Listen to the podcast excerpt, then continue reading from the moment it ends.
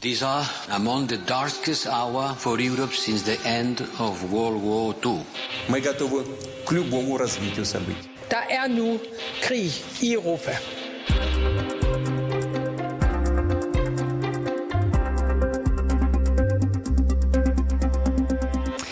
Tre måneder har ukrainerne levet med lyden og synet af krig. Russiske missilangreb har smadret bygninger og ødelagt infrastruktur og dræbt civile ukrainere. Det har de fleste russere til gengæld været skånet for. Men russiske grænseregioner er den seneste tid blevet ramt af flere angreb. Og den 10. maj der blev den russiske grænseby øh, Solokhi øh, ramt af et angreb. Et angreb, der er medført, at russerne for første gang under invasionen var ude og sige, at en civil russer var blevet dræbt af et ukrainsk angreb. Ni dage senere, altså den 19. maj, der blev endnu en russisk borger dræbt af et angreb, som russerne også sagde kom fra naboerne mod vest. Og derudover så er Rusland længere inde i landet blevet ramt af en lang række mystiske brænde og mindre angreb på bygninger, som har en relation til landets forsvar. Du lytter til Krig i Europa, hvor vi i dag forsøger at finde svaret på, hvad det egentlig er, der foregår. Hvem der rent faktisk står bag angreb i grænselandet, og ikke mindst inde i Rusland. Og betyder det her, at øh, krigen rykker mod øst, og måske endda helt ind i Rusland? Det spørgsmål øh, vender vi i dag med et yderst kompetent panel af eksperter i studiet. Mit navn det er Cecilie Lange. Velkommen til Krig i Europa.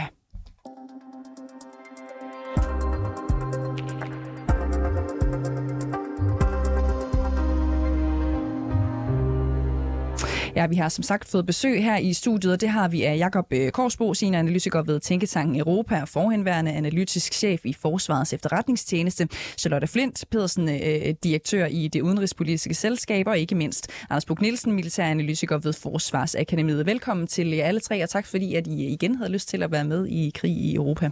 Eh, Anders Buk Nielsen, vi begynder hos dig. I forbindelse med angrebet her den 10. maj i Solochi, der var øh, områdets guvernør Vyacheslav Glatko Peskov øh, hurtigt ude og sige, at angrebet kom fra den ukrainske side af grænsen, og russerne mener altså også, at det var ukrainerne, som stod bag angrebet den 19. maj.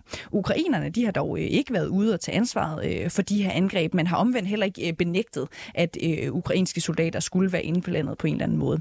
Hvor sandsynligt virker det i din optik, at Ukraine skulle stå bag de her angreb ved grænsen? Jeg tænder lige for din mikrofon, Anders Buk Nielsen, så kan vi nemlig bedre høre dig. Ja, meget nemmere. Jamen, jeg tænker, det er, det er ret sandsynligt, at ukrainerne står bag det her. Øh, det vil give god mening, at øh, ukrainerne øh, angreb ind i Rusland og øh, øh, i virkeligheden øh, prøvede at ramme øh, russiske forsyningslinjer, øh, væsentlige sådan strategiske punkter, øh, også på russisk territorium. Mm. Så det, øh, det giver mening. Har vi andet end det? Øh, ja, vi kan jo se, at der er en hel masse ting, der går i stykker øh, inde i Rusland, og øh, det, det indikerer jo, at nogen angriber det. Øh, og jeg synes ikke, der er særlig meget, der tyder på, at det er russerne selv. Altså, der er nogle gange, så bliver der nævnt den her øh, mulighed for, at det skulle være sådan en øh, øh, operation under falsk flag, at mm. det var russerne, der på en eller anden måde selv står bag det, men det, det synes jeg faktisk ikke, der er noget, der indikerer. Så, så jeg, jeg tænker, at det, det nok er ukrainerne. Godt. Så hvis vi kigger på de mål, som er ramt i øh, den russiske grænseregion, har ukrainerne så en klar interesse i at ramme lige præcis de mål? Nu ved vi jo ofte ikke præcis, hvad det er, der er blevet ramt. Nogle gange så kan vi se det, så er det sådan nogle oliedepoter for eksempel, eller øh, øh, militære øh, installationer, kaserner og sådan noget. Så er det sådan meget tydeligt. Øh, flyvestationer har de vist også øh, angrebet. Men der er også nogle gange, hvor russerne bare melder om, at øh, en eller anden landsby er blevet angrebet af ukrainske kamphelikopter eller et eller andet. Og der ved vi jo egentlig ikke, hvad de er gået efter, fordi der må, må vi antage, at der nok har været et eller andet militært i den der landsby på det tidspunkt, hvor de blev angrebet. Mm. Men, men det fortæller russerne så ikke om. Men lige præcis de angreb, som vi så taler om øh, i dag, og som der har været mål for en del øh, spekulation og drøftelser, selvfølgelig også på internationalt øh, plan, er vi sikre på, at de rent faktisk var øh, tiltænkte mål? Øh, nej, det ved vi ikke, men altså det er jo lovligt for ukrainerne at angribe ind i Rusland. Mm. Man skal bare gøre, ligesom man gør øh, alle mulige andre gange, når man angriber et eller andet mål i krigen. Man skal øh, gøre sig så umage som muligt for at øh, ikke ramme civile, men gå efter militære mål, så man skal sådan skælne.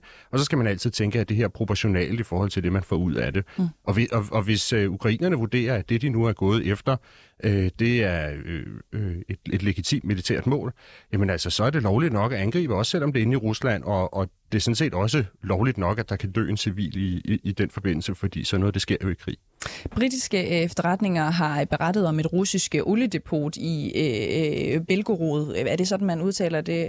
Øh, cirka? Altså nogenlunde. Okay. Ja. I må endelig huske at rette mig, hvis den er helt øh, gal. Ikke? Altså, øh, Belgorod måske, der angiveligt blev øh, angrebet af to ukrainske helikoptere tilbage i begyndelsen af april måned. Øh, er det her typisk for måden, hvorpå ukrainere angriber de her mål på den russiske side af grænsen? Ja, det, det var et lidt spektakulært øh, øh, angreb. Altså dels fordi det var et stort og meget synligt mål inde i midten af en by, men også fordi de øh, til synlædende fløj simpelthen ind øh, over den, ind på russisk territorium ind midt i en by med to kamphelikopter og angreb det her mål, og så fløj ud igen. Uh, så det var sådan et... Uh, både spektakulært, fordi det, det, var, det var nemt at se, men også ret pinligt i virkeligheden øh, for russerne, fordi at øh, det, det bør ukrainerne jo ikke have lov til fra russisk synspunkt at flyve rundt med, med kamphelikopter ind over deres territorium uden at, uden at blive skudt ned. Mm. Øhm, så, så vi har set det med, med kamphelikopter, vi har set øh, øh, med langtrækkende missiler. Øh, ukrainerne har angrebet på den måde. Droner øh, har de brugt, nogle af de her tyrkisk producerede droner. Øh, så der er sådan forskellige måder, de har, har kunnet angribe på. Jakob Korsbo, øh, senere analytiker øh, ved Tænketanken Europa, er forhenværende analytisk chef i Forsvarets efterretningstjeneste. Øh, Ukraine har jo som sagt øh, ikke taget ansvaret for de her øh, angreb. Kan vi være helt sikre på, at det er øh, ukrainerne, som står bag? Kør den. Ja. Principielt kan vi jo ikke. Men øh, altså, der, der alt tyder jo på det, og der er jo ikke noget øh, hvad kan man sige, specielt i, at øh, Ukraine ikke bekræfter det. Øh, man kan sige, hvis man tager en parallel, øh, Israel har jo lavet rigtig mange øh, angreb rundt omkring i øh, Mellemøsten, som vi aldrig hører noget om, og hører nogen tage ansvar for. Sådan er det. Og, øh, og, og hvorfor skulle ukrainerne også gøre det? Men vi kan udlede det ud af dels de hvad kan man sige, ting, vi kan se, og dels de mål, der er blevet, blevet ramt, at, at det er det 95 procent sikkert. Mm. Og du siger, at der er ikke noget odiøst i, at, at israelerne skulle lige, lige til at sige, at ukrainerne øhm, ikke på den måde er ude at bekræfte, at det er os, der har gjort det her. Men på den anden side, hvorfor gør de det egentlig ikke bare? Jamen altså, det er jo fordi, de står midt i en krig, og altså, så vil man ikke øh, sige det. Man gør de ting, man finder nødvendige, og så videre. Hvorfor kan det egentlig være en, en, en god idé? Fordi jeg synes jo også, vi hører jo også, øh, hvor meget narrativet sådan set betyder, både for kampgejsten og måske særligt også for russerne, som jo tager ja. måske ansvar for lidt mere, end hvad de rent faktisk øh, reelt kan tilskrive øh, egen øh, succes. Så hvorfor går ukrainerne egentlig ikke bare ud og, og, og siger, jo, det var faktisk os, der bare lige fløj ind med to øh, øh, helikopter og, og smadrer jer? ja, ja, jamen det, altså, det gør man typisk ikke. Øh, altså, det, det er sjældent set. Øh, og jeg, jeg, jeg vil sige det sådan, for dem taler øh, effekten jo øh, nok i sig selv øh, med, at øh, du har et, øh, et oliedepot øh, meget centralt, og, og nogle olierørledninger, der brænder i flere dage. Du har øh, de her ammunitionsdepoter, de også, øh, de også har ramt. Så, så det, det er der ikke det er der ikke noget underligt i, at de holder sig tilbage fra. Charlotte Flint øh, Pedersen, direktør i det udenrigspolitiske øh, selskab. Du er også med os her i studiet. Hvorfor i verden går øh, ukrainerne ikke bare ud og tager kæmpe æren for de her forskellige angreb? Jamen, jeg tror også, det handler meget om det her psykologiske spil mellem Rusland og Ukraine i virkeligheden. Fordi at ukrainerne, de er jo ligesom, det er dem, der er blevet de angreb, men de har hele tiden været sådan lidt koldhøne i virkeligheden i deres altså deres øh, tilgang til russerne. Og, og man kan også se, når man læser øh, kommentarerne fra Zelensky eller fra hans øh, militærrådgiver, så er det sådan noget med, jamen det handler jo om god karma og, og sådan nogle ting. Altså sådan det der med, at de, de indrømmer det ikke, men de siger noget, som stort set er det samme som at indrømme det bare sådan, at det, det handler om, at russerne må, nu, må de også have lidt god karma, eller der kommer også en tid, hvor, hvor, hvor man, man skal betale tilbage for det, man har gjort. Og sådan nogle kommentarer kommer de med. Og det er jo sådan lidt en lidt håneagtigt øh, måde at, og ligesom at øh, replicere, uden at sige, at man rent faktisk har gjort det. Og hvad er det egentlig, der er øh, på spil, øh, Anders Puk Nielsen? Du markerer også i den her øh, kontekst. Altså, hvordan kan det være, at de er så fokuseret på det der med at sige, at ah, vi, vi, vi reagerer jo sådan set bare karma og alt det der. Øh, hvor, hvorfor, hvorfor kører de det på den måde? Jeg, jeg tror, man er meget forsigtig med ikke at komme til at, øh, at give de russiske politikere noget, de kan bruge i en indrigspolitisk dagsorden. Øh, og, og diskussion har jo også netop været op, at det her noget, øh, russerne selv har arrangeret sådan på grund af, af, af at lave som de her falske flags operationer for at ligesom kunne begrunde en mobilisering af det russiske forsvar, for eksempel til en større kamp mod Ukraine. Øh, og det tror jeg som sagt ikke, det er, men jeg tror, at ukrainerne er bange for at komme til at give de russiske politikere noget, og i virkeligheden hjælpe dem sådan rent indrigspolitisk, så hvis man bliver set som nogen, der ligesom øh, øh, fejrer at øh, der er foregået angreb inde i Rusland. Det har man ikke lyst til, at det skal være billeder, som kommer ud i den russiske befolkning. Mm. Øhm, så, så vi ser i virkeligheden jo meget interessant ukrainerne, der hver gang de rammer selv det mindste mål og har den mindste taktiske sejr inde i Ukraine, så, øh, så er det overalt på sociale medier, og de fejrer det på alle mulige måder. Men lige så snart det foregår ind på russisk territorium, så er de altså, øh, øh, så, så, så siger de ikke rigtig noget, og når de siger noget, så er det sådan noget lidt kryptisk noget, som, som det Charlotte lige nævnte. Mm. Og øh, Charlotte Flint, øh, Pedersen, hvad har der egentlig været, sæt os lige ind i det, øh, øh, af reaktioner på de her angreb ved grænsen mellem Rusland og Ukraine? Altså, hvad har de fået af reaktioner øh, fra den russiske regering, for eksempel?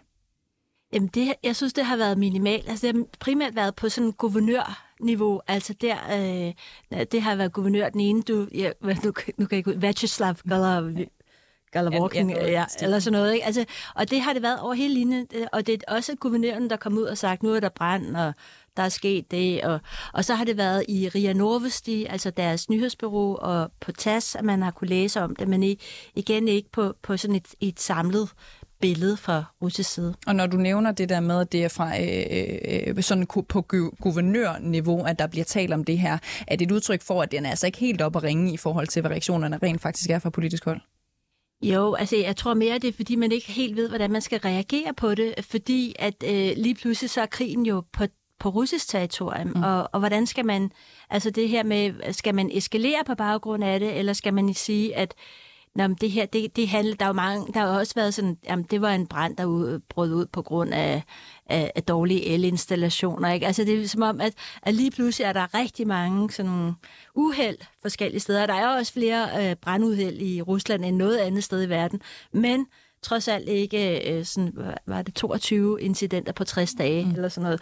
Det, det er der ikke. Jakob Korsbo, du øh, markerer også. ja, men det, det er jo også fordi, det, det er jo en smule hvad kan man sige, pinligt i forhold til det øh, narrativ, man har i Moskva omkring den her specielle militære operation. Ikke? Altså, at, at modparten så lige frem rammer ind i ens eget land. Øh, så, så derfor er det klart, at det, det er ikke noget, man ønsker at at pumpe op på den måde. Mm. Og hvis vi sådan lige prøver at, at binde sløjfe på de her angreb, som vi jo taler om i, i dagens program, ikke? altså er det her et udtryk for, at krigen rykker til Rusland, øh, Jakob Korsbo?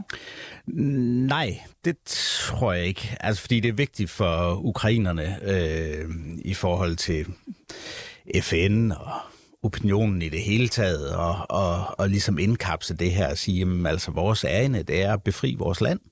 Vi har de grænser, vi har, og dem havde vi inden 2014, inden Rusland invaderede Krim og lavede en del, delvis invasion i, i Donbass. Øh, og, øh, og vi vil have vores land tilbage.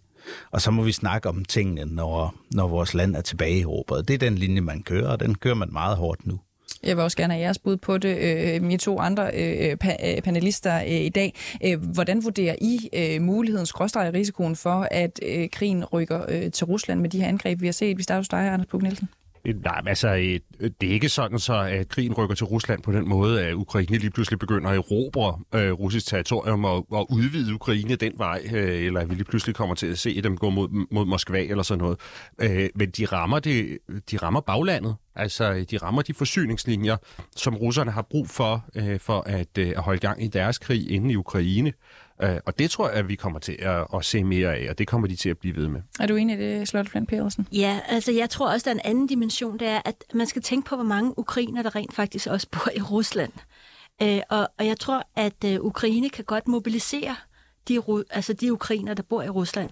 Og det vil sige, spørgsmålet er, hvad der sker, hvis krigen bliver, altså, altså russerne taber mere og mere, hvad der rent faktisk sker af indre modstand i øh, Rusland. Og det kan godt være, at det ikke bliver en organiseret øh, militær øh, altså, øh, altså modstandskamp. Mm. Men der kan godt ske, at der vil være mere og mere sabotage forskellige steder i hele Rusland. Anders Buk Nielsen?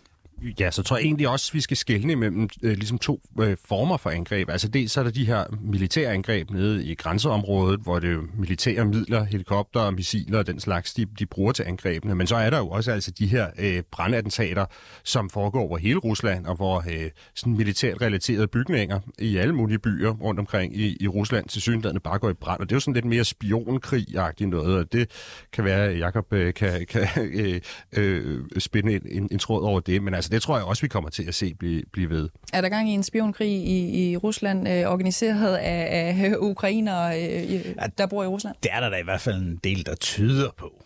Altså, vi kan jo vi, vi kan ikke sige det, og vi får det aldrig at vide, øh, hvordan det her øh, er, er organiseret. Men som Charlotte også nævnte før, ikke? Altså, der er jo en stor øh, ukrainsk øh, befolkningsgruppe, og der er mange russere, der er imod øh, krigen og imod Putin og, og, og det øh, hans regime. Så, så, så det, det, er, det, det er plausibelt, at øh, ukrainerne ligesom har prøvet at, at, at få dem til at, at, at medvirke. Øhm, og det er der noget, der kunne tyde på, at, øh, at de gør. Og det er jo helt over i Fjernøsten, øh, mange tusind øh, kilometer væk. Vi har set nogle mystiske hændelser ikke? Og i Moskva og i, i det sydlige Rusland. Så det, det har været vidt omkring.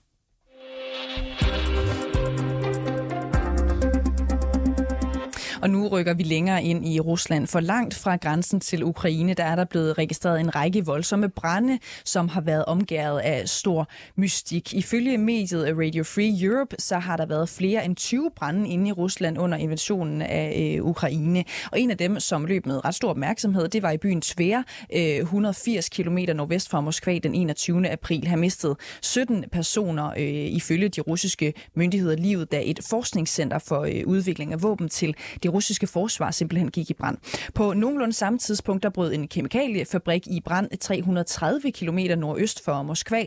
Øh, fabrikken fremstiller midler, der benyttes i øh, gummi, måling, øh, undskyld, maling og, og forskellige slags brændstof. Også noget, som det russiske militær selvfølgelig bruger. Jakob Korsbo, Anders Pug Nielsen og Charlotte Fint Pedersen er dagens panel i krig i Europa.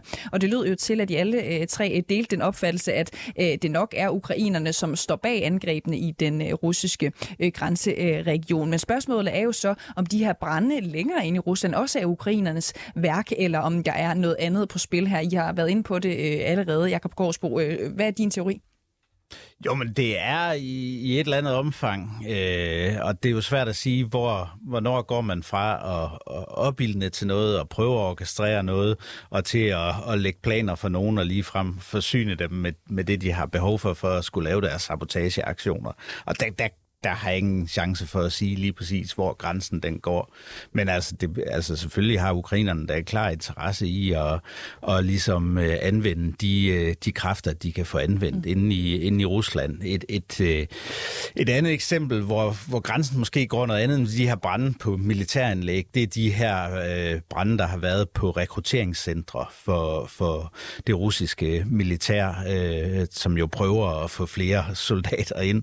Uh, og, øh, og, og det, det kan jo godt være noget andet. Altså, det kan jo være unge mennesker, der er imod krigen og, og så videre. Men jeg tror, jeg tror mere, at alle de her brænde, vi har set rundt omkring, en del af dem er i hvert fald nok nogen, der, der i et eller andet omfang har kontakt med mm. ukrainerne. Mm. Det kan jeg forestille tror, er det, er det almindelige mennesker? Altså er det, er det ganske almindelige ukrainer, som øh, tager mod til sig og, og simpelthen saboterer på den her måde? Ja, men altså, det kan jo være nogen, der har fået, øh, fået hjælp. Øh, øh, og vi, vi, vi ved jo, hvis vi vender mønten om og, og ved, hvordan øh, russerne selv har forberedt øh, øh, femte kolonnevirksomhed inde i Ukraine, øh, så er det jo også meget tænkeligt, at den her ukrainske opbygning er, er foregået gennem, gennem flere år øh, øh, på forskellige måder. Altså, det vil der ikke være noget underligt i, mm. i hvert fald. Anders Puk Nielsen, tror du også, at det kan være øh, ganske almindelige ukrainer, som på en eller anden måde er involveret, når vi taler om de her angreb og brandattentater øh, øh, langt ind i Rusland?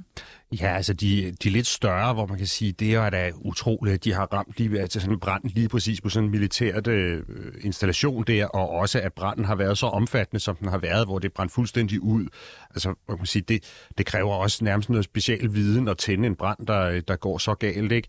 Øh, det virker som noget, der på en eller anden måde er forberedt, men jeg tror ligesom, ligesom Jakob også, at Ukraine har forberedt det her. Altså, de har jo haft mange år til at, øh, at forberede sig på den mulighed, at man skulle komme i krig med Rusland, og der bor rigtig mange ukrainer ukrainere i, øh, i Rusland, og de er en fuldstændig del af, af samfundet. Øh, så, så det der med ligesom at have, have, have by, opbygget et netværk igennem mange år, som man kan trække på til sådan nogle ting her, det ville det ville være forventeligt, at ukrainerne havde, øh, havde forberedt sig på den måde. Charlotte Flint øh, Pedersen, du var selv lige inde på det øh, øh tidligere. Russerne siger jo selv, at øh, de her hændelser ved forskningscentret, øh, blandt andet, det, det er noget med noget elkabler, som ikke helt øh, fungerer. Ikke? Der var brugt i brand lige pludselig. Jeg kunne også høre, at den forklaring købte jo måske ikke øh, helt. Hvad er din teori øh, egentlig? Hvad er det, der foregår? Jamen, jeg er også øh, af den overbevisning om, at det, altså det er både det her, det tror jeg er organiseret fra sådan Ukrains side. Øh, branden ud, bryder ud på anden sal, det vil sige, hvor de der elkabler på anden sal, i en administrativ del af, af, af bygningen. Ikke? Så, så der er i hvert fald noget, der tyder på, at det vil være virkelig dårligt installeret elkabler. Men, men øh, men jeg tror også, jeg tror ikke kun det er ukrainer. Jeg tror, altså, man skal tænke på, at sidste år, altså for halvandet års tid siden, der var der kæmpe demonstrationer i Khabarovsk i det østlige øh, altså Sibir, eller ude i Sibirien, østlige Rusland, øh, på grund af, at man fjernede en guvernør, Furgal, som var utrolig populær. Altså man anklagede ham for mor, og nu har han siddet to år i fængsel, og sagen starter faktisk lige nu mod ham. Øhm, og han var meget populær, fordi han rent faktisk øh, lagde veje og sørgede for bolig og alt muligt. Ikke? Så der er en grundlæggende utilfredshed i Rusland, og den er med, med systemet. Det tror jeg simpelthen også kan, kan være med til at altså kan blive født i det her. Ikke? Hvis man så øh, bliver soldater, altså ens børn bliver sendt afsted til krigen i Ukraine, og og de dør og kommer hjem, jamen så sker der jo også ting i, i samfundet under neden. Mm. Så det du siger her er egentlig, at du øh, sådan set også mistænker, at det kan være intern modstand, at det simpelthen kan være russiske borgere, som står for de her brandattentater for eksempel? Ja, altså det, det er måske russiske borgere, men de har jo måske ukrainske rødder, eller de har kazakiske rødder, eller de har alle mulige. Det er jo det, russerne er i virkeligheden en, en ret blandet befolkningsgruppe. Øhm, men de har bare nogle, noget historiske erfaringer, som de tager med ind i deres modstand. Og, og, og, og så også kan man sige, den der den rovdrift, der er drev, blevet drevet på, på alle de steder, hvor der er store naturressourcer, uden at det kommer tilbage til, til, til borgerne. Mm. Det er noget af det, som kan føde en utilfredshed i øh, Rusland. Tror du, at vi begynder at se en større modstand inde i Rusland, altså nu i, i, i forhold til, hvis vi øh, sammenligner med for bare en måned eller, eller to siden for eksempel? Altså, det kommer helt an på øh, regimets styrke. Altså, øh, og om det bliver ved med at kunne fastholde det pres på, på borgerne overhovedet. Ikke? Men jeg tror, altså, øh, det der jo sker, når, når et regime er meget sidste år, der lykkedes det ikke ved, jeg tror, der var 60-70 dages demonstrationer at forandre noget. Og når folk ikke op, oplever, at det ikke lykkes med demonstrationer, jamen så begynder man at, at gribe til andre midler. Mm. Anders Bug Nielsen, du var også inde på det uh, tidligere selv. Altså, der har jo flere gange undervejs uh, i den her krig været snak om uh, russiske uh, såkaldte false flag-operationer, uh, falske flag-operationer. Uh, kan det her simpelthen ikke også bare være det, vi er ude i? Altså, uh, at det, at det bare er uh, det pure ops, uh, opspind?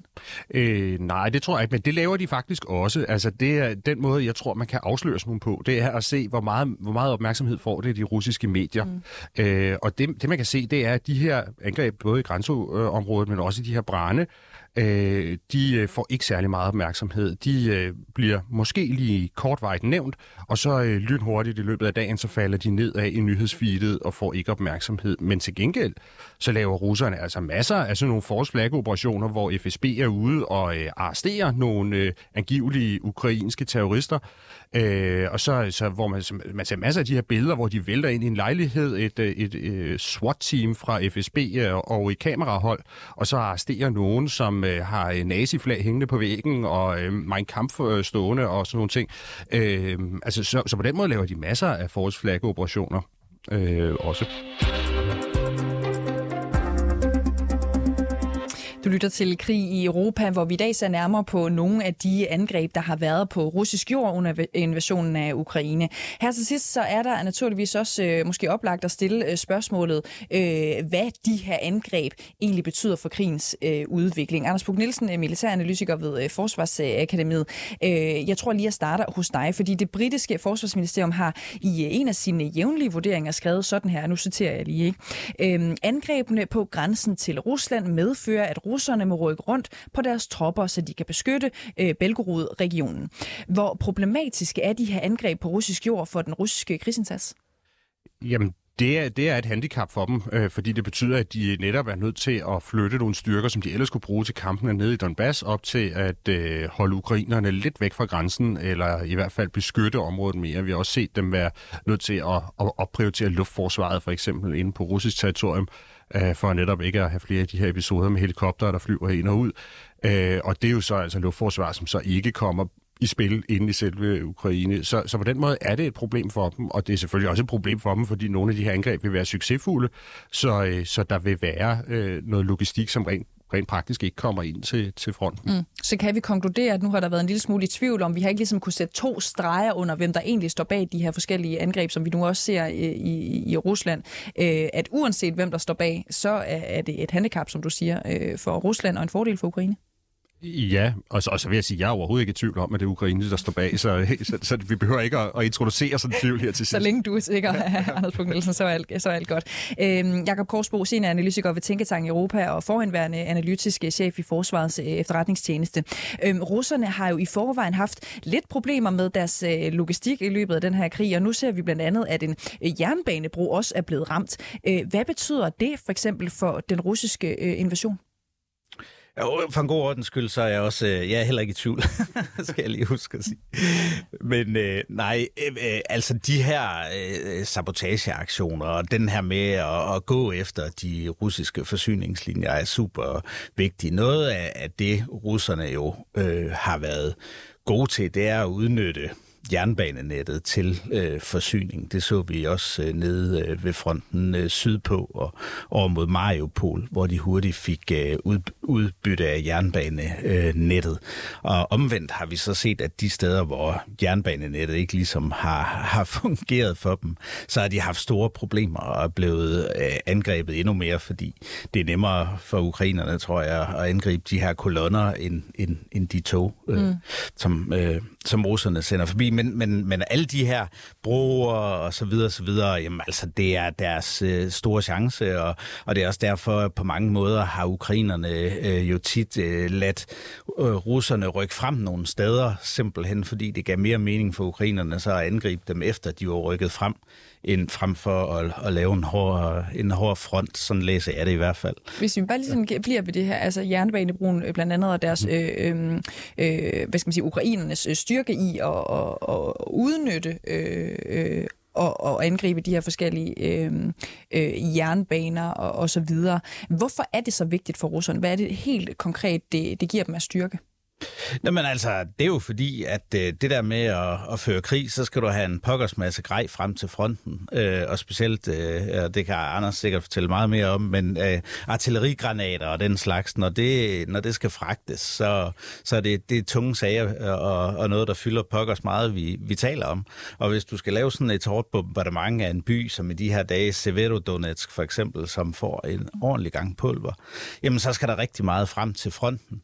Og så kan man sige, de steder, steder, hvor russerne har bedst mulighed for det, det er jo så inden fra 2014-grænsen øh, ind til Donbass, kan man sige, ikke? Fordi det område har de behersket i mange år, og der er forsyningslinjen ikke så lang. Men mens de øh, forsyninger, der kom nordfra fra Belgorod, øh, det var mere kompliceret, fordi det skal igennem et længere område inde i Ukraine og, og, og, og mindre kontrolleret, kontrolleret af Rusland. Mm. Ikke? Så, så derfor kan man se de her forskellige udviklinger. Mm. Anders Bug Nielsen, hvad betyder det for, hvor, hvor dårligt kan man sige, at russerne egentlig står øh, på jorden i Ukraine lige nu helt kort? Jamen, altså, logistikken har været helt afgørende for, hvor krigen står i dag. Øh, det, det, det må man bare sige. Altså, og det har netop været, som Jakob siger, altså lige så snart russerne har fået de lange forsyningslinjer, hvor de ikke har været i nærheden af jernbanerne, øh, så, så, så er det knækket for dem. Øh, og, og det er også derfor, det er så vigtigt øh, for, for russerne at beskytte det, der de her jernbaneforbindelser ind i, øh, ind i Ukraine. Charlotte Flint øh, Pedersen, direktør i det øh, udenrigspolitiske selskab. Øhm, har det her nogen form for genklang i, i Kreml? Altså er der øh, noget, som tyder på, at Putin gør sig klar til at tabe krigen? Nej, altså ikke andet end, der har været nogle ting på, på russisk øh, tv, hvor der ligesom har været en militær ekspert ude og ligesom at sige faktisk, at øh, vi er på vej til at tabe krigen, men, men han blev hurtigt sådan øh, øh, gjort tavs igen, så så spørgsmålet er, øh, jeg synes faktisk, det er svært at sige, hvad de gør inde i Kreml. Det virker som om, de tænker sig det knager mm. i de her dage på, hvad der skal være sejren. Hvordan er det, du synes, du kan fornemme det, det der med, at de tænker som... Øh, Jamen, vi har ikke rigtig, altså, vi har, der har ikke rigtig været nogen udmelding. Der var sådan en, en, en Putin havde en samtale med øh, sit sikkerhedsråd her forleden om øh, informationskrigen, og hvordan man skal ligesom altså, øh, skal man, hvordan man ligesom skal behandle den, men, men det var jo noget helt andet end det her med, med forsyningslinjer, og altså informationskrig og cyberattack og alt sådan noget. Det var det, han ligesom øh, talte med sine øh, generaler om, øh, men, men ikke andet. Øh, der blev overhovedet ikke nævnt med et ord, øh, hvad der ligesom mm. skete øh, Ja. Lige her til sidst, så kunne jeg godt tænke mig sådan bare lige øh, kort at vende, hvad I tænker, at vi skal holde øh, øje med, altså i, i den næste øh, tid også på det her område, når vi ser øh, flere angreb øh, også begået inde i Rusland. Ikke? Hvad, hvad vil du øh, holde øje med her den næste tid, Charlotte Flint øh, Pedersen? Jo, men jeg tror, jeg vil holde øje med. Dels, uh, altså det, det, der kommer til at ske, det er jo, at uh, ukrainerne får en, en hel masse nye våben her om lidt, og, uh, og hvad det kommer til at betyde i virkeligheden for magtbalancen, mm. og, og muligheden for uh, måske endegyldigt at vinde krigen. Men, men der kører også, det skal man sige, altså uh, russerne taler også om den uh, italienske plan, øh, fordi Berlusconi har været inde og sige, at vi skal have et eller andet, vi skal lave, nu, skal, nu er det tid til fredsforhandlinger. Mm. Øh, så, så det er måske lidt løgn, når jeg siger, at der ikke er en reaktion fra, fra russisk side. Øh, men øh, den afviser ukrainerne, tror jeg helt sikkert, den her Berlusconi. Mindst tre kalder de den også. Det var simpelthen alt, vi nåede for øh, dagens øh, program. Tusind tak, fordi I var med øh, alle tre. Altså Charlotte Flint øh, Pedersen, direktør i det udenrigspolitiske selskab, Jakob Korsbo, senioranalytiker ved Tænketanken Europa, er foranværende analytisk chef i Forsvarets efterretningstjeneste. Også tak til Anders Puk Nielsen, som er militæranalytiker ved Forsvarsakademiet.